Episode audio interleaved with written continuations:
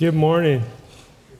If you have a Bible, if you'd like to open up to John chapter 19, be reading there this morning. John 19, we'll be starting in verse 17. And just a, a different service, a, a, service on a Friday morning. And I know we don't have any kids' ministry uh, going on, but if, if your kids are getting a little louder, there are a couple of rooms where you can still listen to the, the message if, if need be uh, to go there. A few things I want us to see here this morning. The one is obviously a focus on the cross, that we would feel the weight, at the same time, see the majesty, and be given a greater wonder of what Jesus did on the cross. Uh, just as we, as we get going, this is a second in, in, in three messages called The Garden Redeemed. And uh, what I want to do is kind of just give a big picture before we zero in on uh, the moment of Jesus uh, nailed to a cross. And, and big picture, we talked about last week, you know, God created everything good, very good. But it didn't stay that way. Sin entered into the world. One act of disobedience and a curse actually came out of the garden a curse, death, destruction. And, uh, but in that, as, as they were kicked out of the garden, Adam and Eve, God made a promise, well, one to the serpent, then also to Eve, that one is going to come, a descendant of Eve. He's going to crush the head of the snake. And there's this promise all throughout Scripture. We see it uh, kind of pulled through. I talked about last week, Genesis 12, 3, a promise made to Abraham. In you, all the families of the earth shall be blessed. Someone who's going to come from Abraham.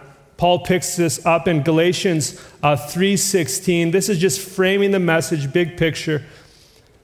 Paul writes this, "Now the promises were made to Abraham and to his offsprings. It does not say offsprings, referring to many, but referring to one and to your offspring, who is Christ." And that's the one we are talking about here this morning. Uh, the title of this message is "The Seed Planted." And it's really actually more framed at the end of the message. That's what we're talking about. But I just want you to see big picture. That which was came in Genesis 3, the curse upon this world, upon humanity, uh, Jesus is dealing with at the cross. So uh, it's going to be a little bit different message. I'm going to read portions of scripture, speak to it, as opposed to read all at once. But before we go in, if you don't want to bow with me again, seek the Lord in prayer. Oh God, uh, what a joy and a joy mixed in with uh, sadness. Singing these songs, reflecting on this day, uh, Lord Jesus, what it was for you and what you did. And I pray uh, by your Spirit, each one of us, we come with busy schedules, busy lives, lots on the go. Allow us to stop, to stop for a moment to turn our eyes to reflect uh, and just and see the cross, see the weight, and see the beauty. And I pray you'd minister to our hearts in this, oh Lord. Uh, allow us to see it more clearly. I pray this in Jesus' name. Amen. Amen. So, uh, just the first section I want to look at, I'm going to go kind of by section by section. You can follow along with me in the Bible, John chapter 19. 17 to 22. I want us to see we're talking about the crucified king. 17 to 22. And they took Jesus, and he went out bearing his own cross to the place called the place of a skull, which in Aramaic is called Golgotha. There they crucified him, and with him two others, one on either side, and Jesus between them. Pilate also wrote an inscription and put it on the cross. It read, Jesus of Nazareth, the King of the Jews. Many of the Jews read this inscription, for the place where Jesus was crucified was near the city, and it was written in Aramaic, in Latin, and in Greek. So the chief priests uh, of the Jews said to Pilate, Do not write the King of the Jews, but rather the man said, I am the King of the Jews. Pilate answered, What I have written, I have written. What I want you to see here is it, it was not a throne that this king came uh, to sit upon, but it was a cross that he came to be nailed to. After being whipped and beaten and mocked, when he was brought before Pilate, by the soldiers. Uh, Jesus needed to carry the beam that he was going to be crucified on. But yet he was so physically drained, so physically beaten up already, he couldn't keep doing it. Other gospel writers tell us there's one Simon of Cyrene who, who the Roman soldiers grab and say, Hey, you need to come, you need to carry this all the way for Jesus, uh, the place that he's going to be crucified. Again, we, we looked at on Sunday, the people welcomed Jesus into Jerusalem days previous with palm branches and shouts of Hosanna proclaiming Jesus is king, wanting him to sit on a throne. But instead, he gets nailed to a Roman cross. The crucifixion, uh, which was actually first invented by the Assyrians, is a way to just punish anyone who stood against them. And then the, the Romans tried to, like, how can we make this, this act of, of killing someone last longer? And that's where they got the beams and they something for their feet so that they would be in excruciating pain for days on end. Not only a punishment to those who would be crucified, but then also a sign to anyone who would try to stand against the Roman Empire. This could be you. This is why it was invented, not for an innocent one, such as Jesus Christ. As he's nailed to the cross, the sign above it in verse 19 that Pilate put it reads, Jesus of Nazareth the king of the Jews. The king of the Jews. This is one of the reasons why he was killed. Because he was the king of the Jews in verses uh, 15 and 16. While Pilate displays Jesus to the crowd, he says, Behold your king. In verse 15, they cried out, Away with him, away with him, crucify him. Pilate said to him, Shall I crucify your king? The chief priests answered, We have no king but Caesar. So he delivered them over to be crucified. They're like, We want nothing to do with this man. But above his head, in, in three languages the languages of the, of the local, the languages of, of trade Greek, Aramaic, Latin, that everyone could see. This is Jesus, the King of the Jews. Ironically, he was, he is the king of the Jews, and he is our king too. But kings, again, are to be on thrones. Why is the king of kings on the cross? I want us to see in, in verses 23 to 24 simply this scripture fulfilled. John continues When the soldiers had crucified Jesus, they took his garments and divided them into four parts, one part for each soldier, also his tunic.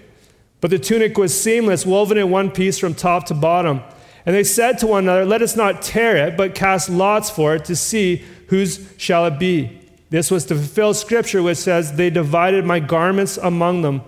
For my clothing they cast lots. So the soldiers did these things. We see throughout uh, scripture, but particularly here at this time, leading up to the cross, on the cross, Jesus' path to the cross and crucifixion on it, it fulfilled scripture time and time again. God's plans and purposes are fulfilled.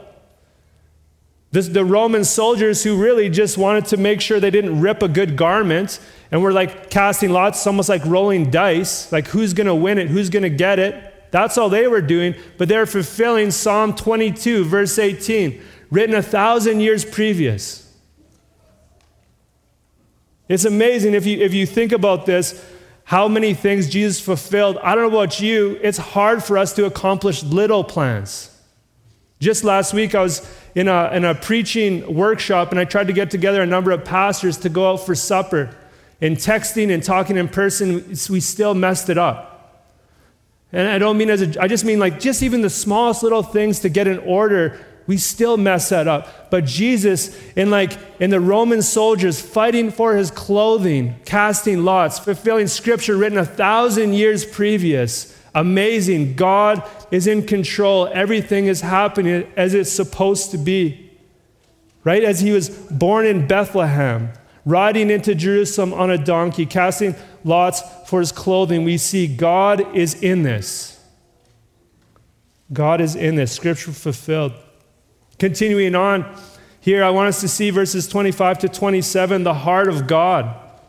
Jesus on the cross. But standing by the cross of Jesus were his mother and his mother's sister, Mary, the wife of Clopas, and Mary Magdalene.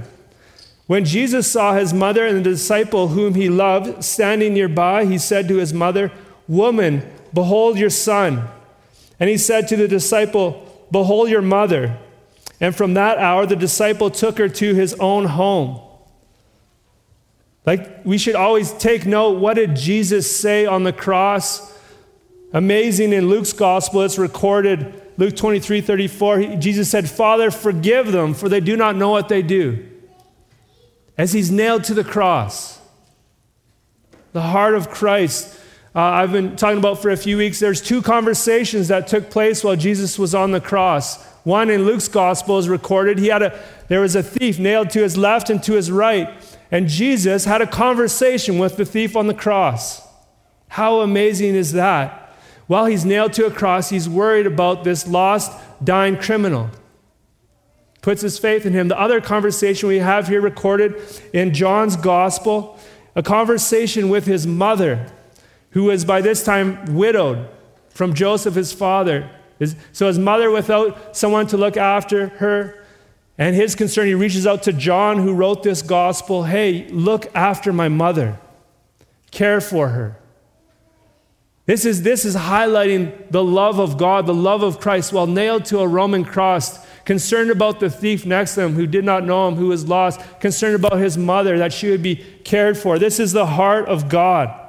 We see the pure love of God to care for others, to watch out for others' needs and provision while hanging on a cross. How amazing the love of Christ.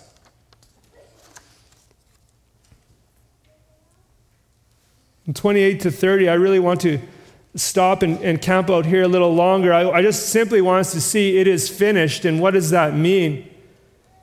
After this, Jesus, knowing that all was now finished, said to fulfill the scripture, I thirst. A jar full of sour wine stood there. So they put a sponge full of the sour wine on a hyssop branch and held it to his mouth. When Jesus had received the sour wine, he said, It is finished. And he bowed his head and he gave up his spirit. Now, 28 to 29, uh, one commentator just believes that's a, a, maybe an allusion, alluding to Psalm uh, 69, verse 20, 21, where the psalmist wrote, They put gall in my food and gave me vinegar for my thirst. Jesus seems to be fulfilling that. But I really want to focus on verse 30 especially. When Jesus had received the sour wine, he said, It is finished.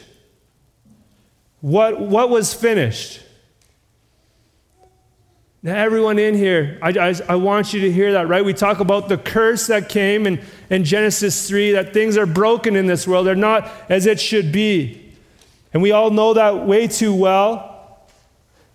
We all know that even from a young age, we want what we want and we want it now. And we're all born sinners. And our natural tendency is to turn from God and sin against Him.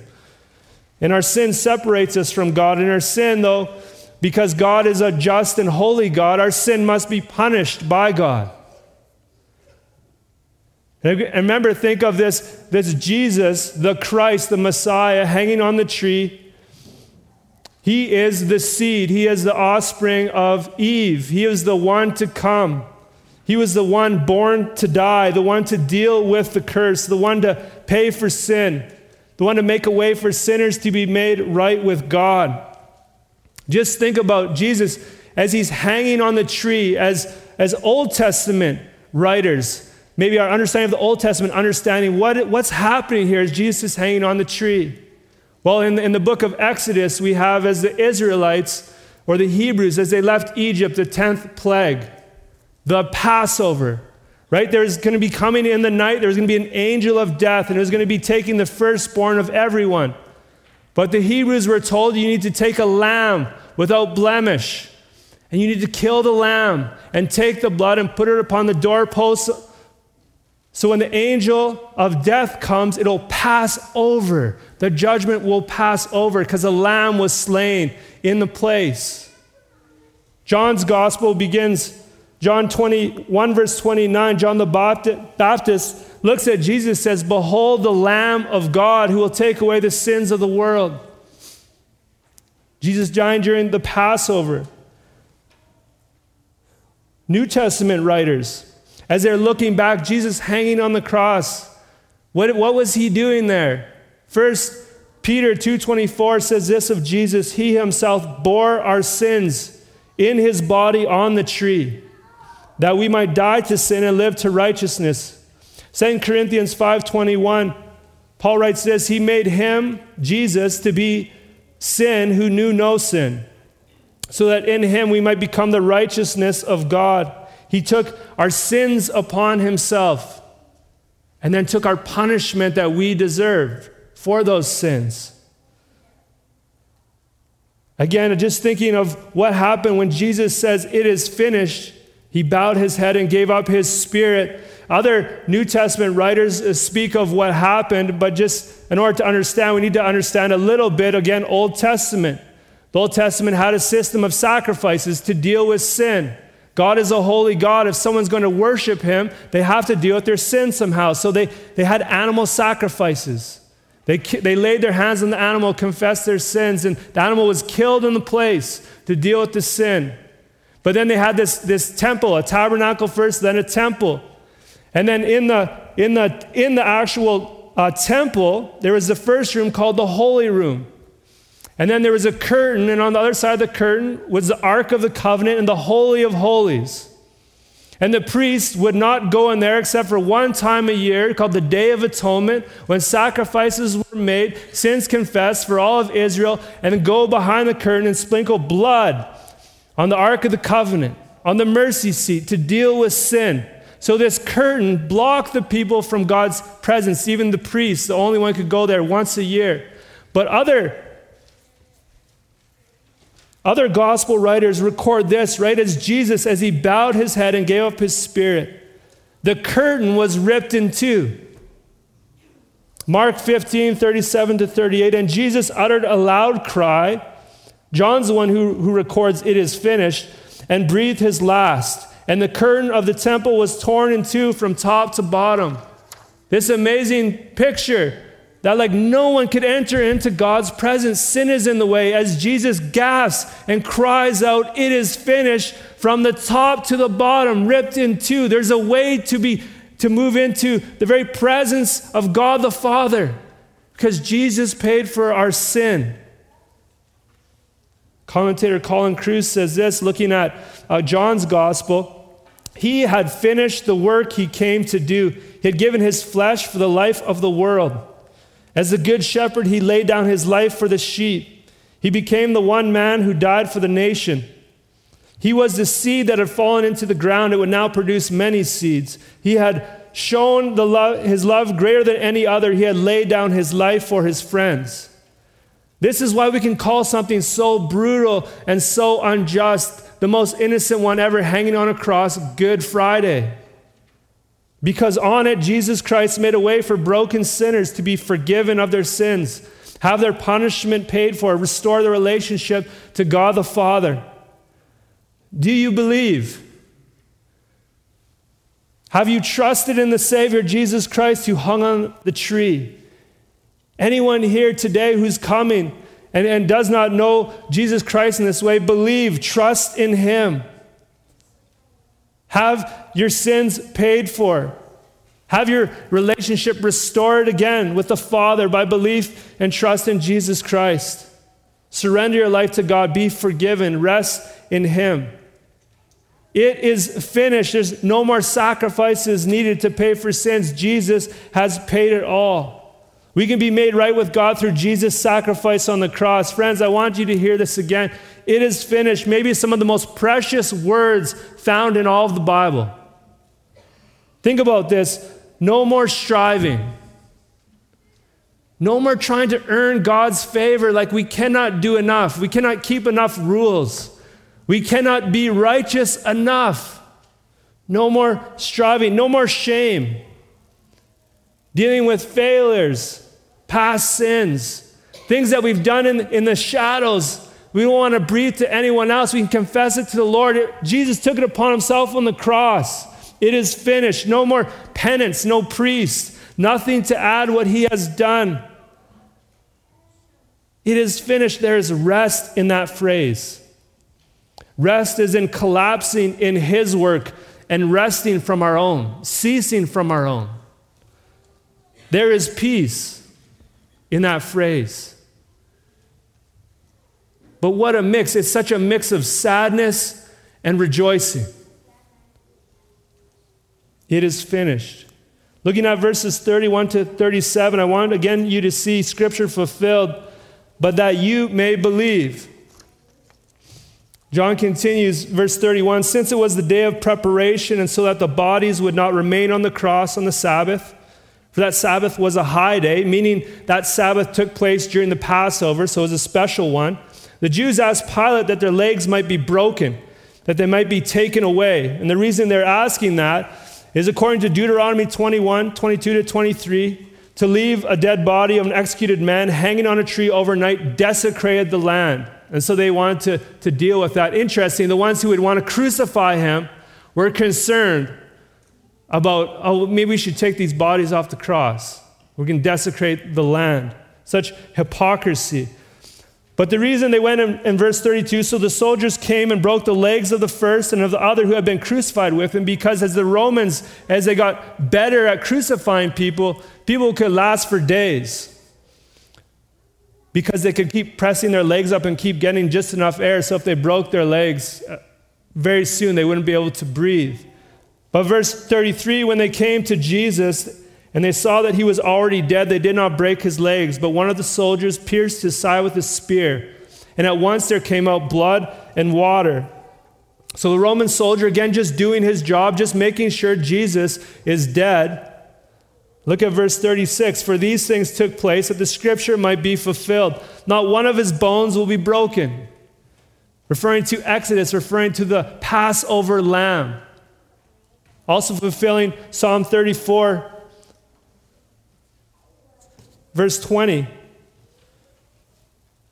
that not one of his bones will be broken. He was already dead. And verse 30, 37 again, another scripture says, They will look on him whom they have pierced.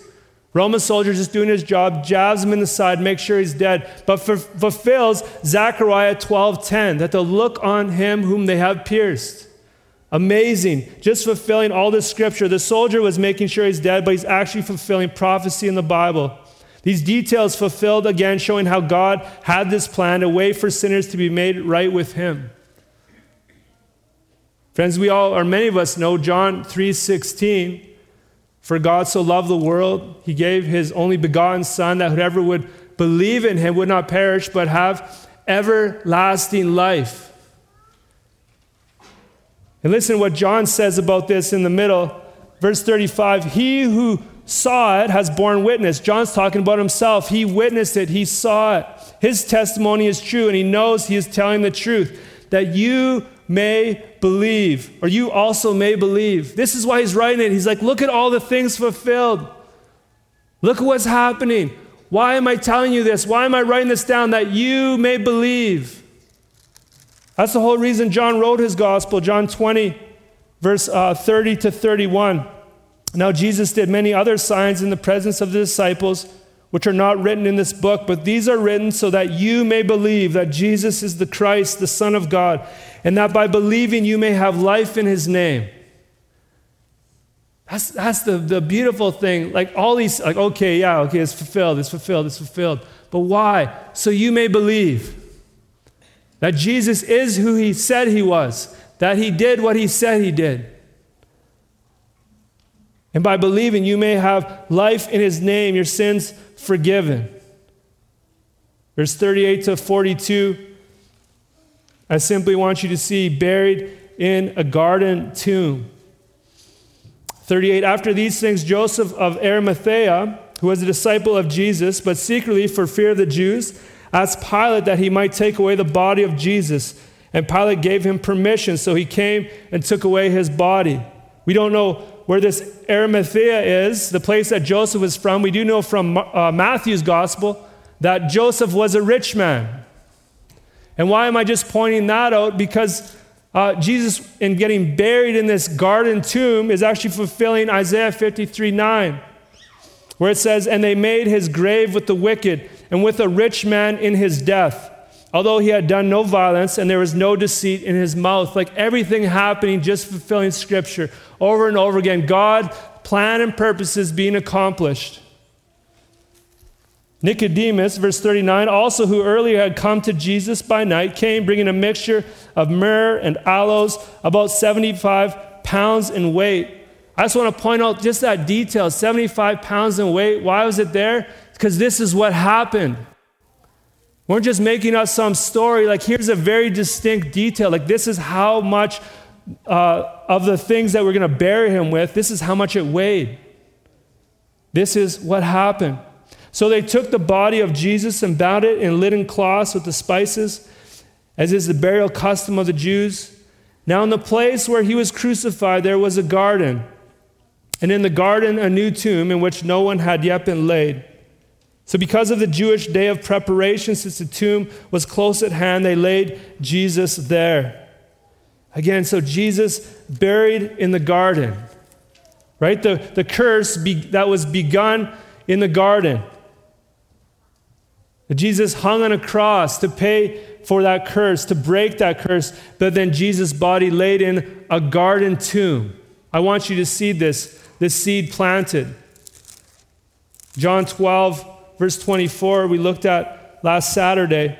Jesus said, Truly, truly, I say to you, unless a grain of wheat falls into the, into the earth and dies, it remains alone. But if it dies, it bears much fruit. But, friends, let us remember how the original audience saw this. They saw their king crucified, taken down, put into a tomb, and they did not have hope. And what did, what did they do? They actually, they went, Luke records, Luke 23, verse 56, on the Sabbath, they rested according to the commandment. And they went and just were quiet. Friends, I want us to feel the weight, not to crush us, but to see that Jesus was crushed for us. I want to say that again. I want us to feel the weight, not to crush us, but to see that Jesus was crushed for us. It's a day that's truly one of the saddest events in human history, the most innocent one that ever lived, hung on a cross. And yet, one of the most glorious days, the Savior dying for our sins, paying a penalty that we could never meet. If you just bow with me, I'd like to close this word in prayer. Oh Lord,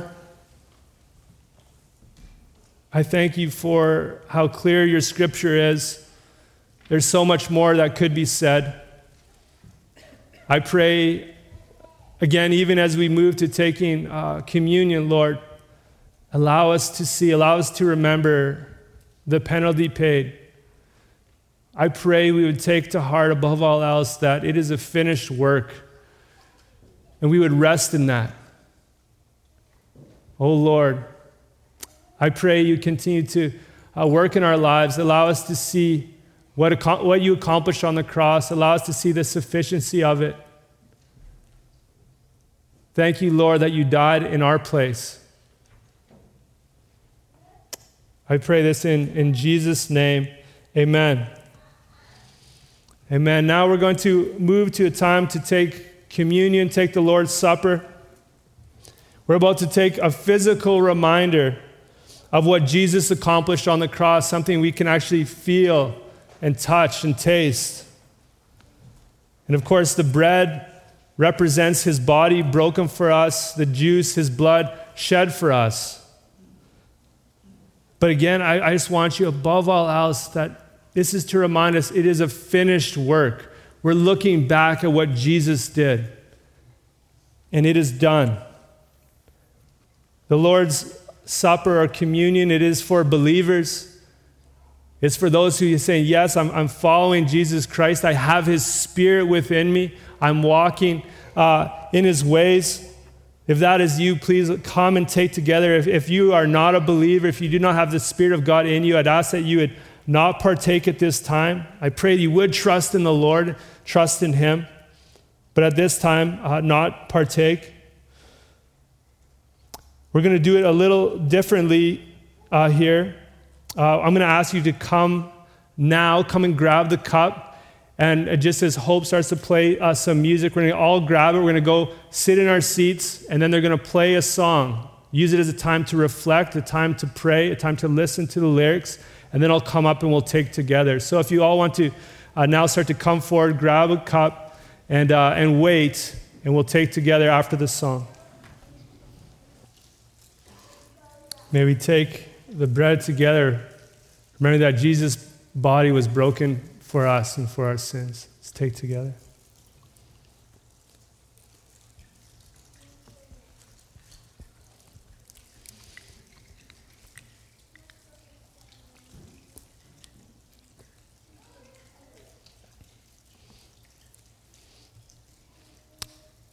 As we take the cup, even as Jesus' hands were nailed to the cross, as his side was pierced with a spear, his blood was shed for our sins. Let's take in remembrance of that.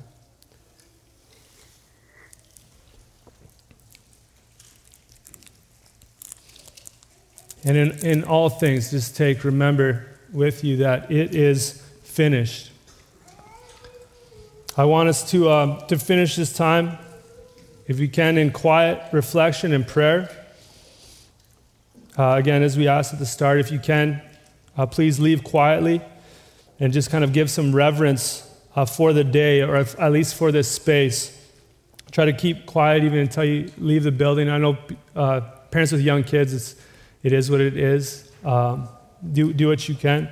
Also, if as we have the time to kind of pray and reflect, if you'd like someone to pray with you about something, uh, I'll be up here, uh, Dave will be up here, and we, we love to pray with you as well. I'd like to give that for you.